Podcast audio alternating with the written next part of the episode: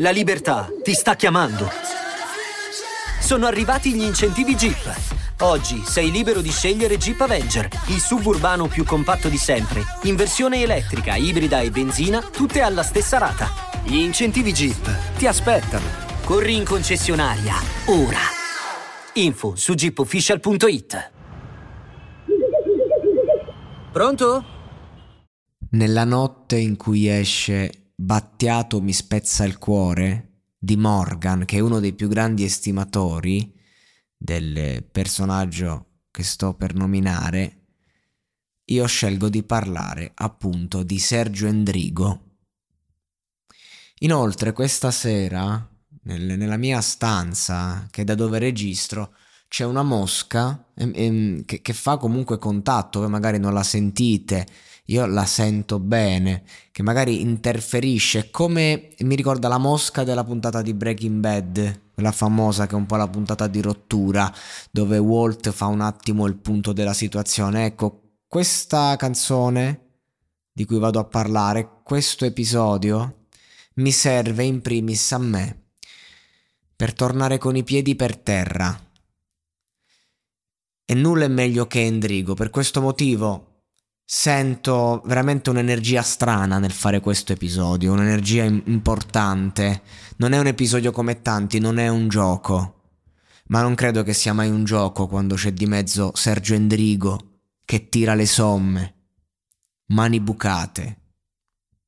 Endrigo che è capace di entrare nel dramma più assoluto, è il cantore del sentimento puro. Al 100%.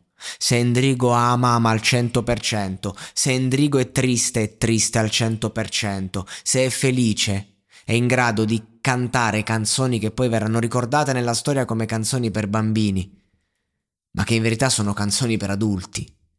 Quindi è in grado di prendere qualsiasi melodia e trasformarla in un qualcosa che comunque copre ogni fascia d'età e ogni cuore, a seconda del bisogno. Mani Bucate è una canzone che parte come fosse rivolta a se stesso, e questa è la cosa che mi piace. È una canzone teoricamente d'amore, ma come tutte le grandi canzoni d'amore dei grandi cantautori, c'è più, la fine o una fase compressa del sentimento. Le grandi canzoni d'amore non sono una celebrazione dell'amore. In pochi ci sono riusciti a farne dei capolavori. E adesso non mi viene in mente un Renato Zero, ad esempio, uno dei pochi che è riuscito a cantare l'amore nella sua bellezza complessiva e a fare delle canzoni veramente capolavori proprio, ecco. Mi viene in mente lui, ce ne sono altri, però se andiamo a fare un conto, se andiamo a fare essendo la musica la medicina, quindi di conseguenza quando vai a curarti un attimo, sono più le persone che si curano nella vita che quelle che invece millantano di essere stati curati.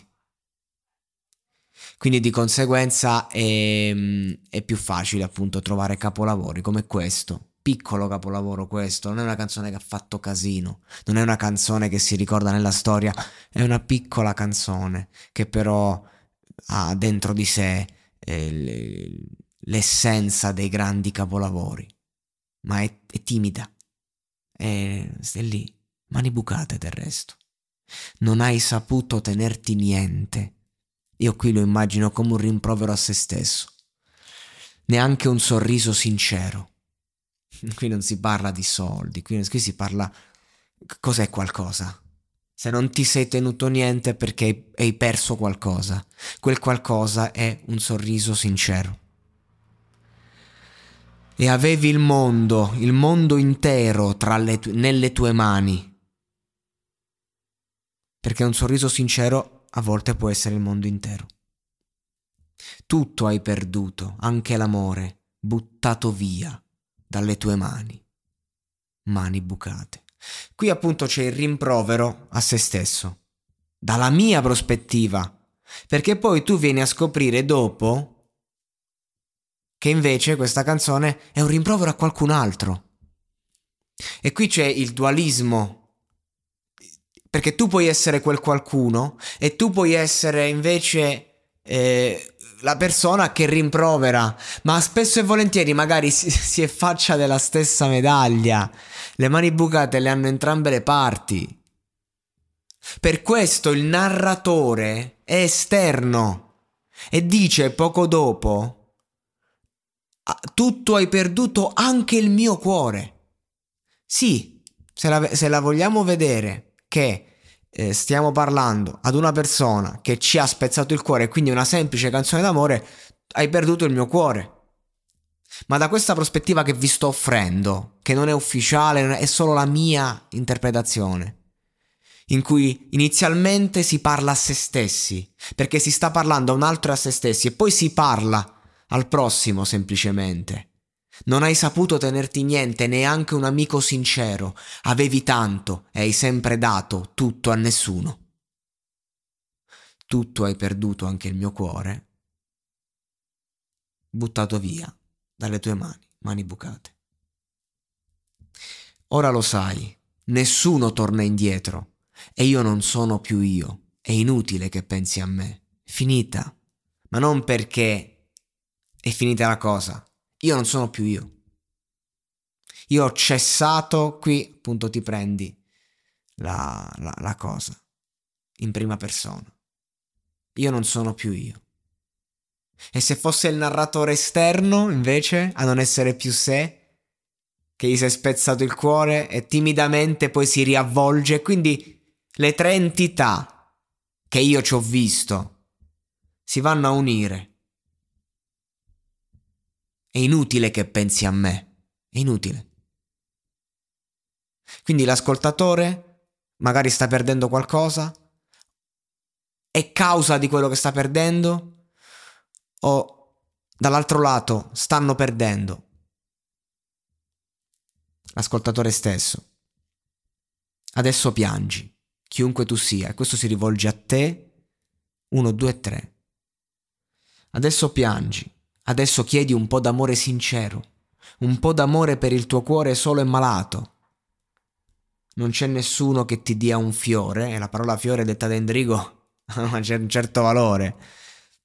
Per fare tutto ci vuole un fiore, e nemmeno un fiore può resistere tra quelle mani, nemmeno il seme del mondo. E allora un attimo, andiamo a scardinare tutto. Andiamo a vedere un secondo la condizione dell'uomo che disperato piange, che disperato si trova davanti alla concretezza.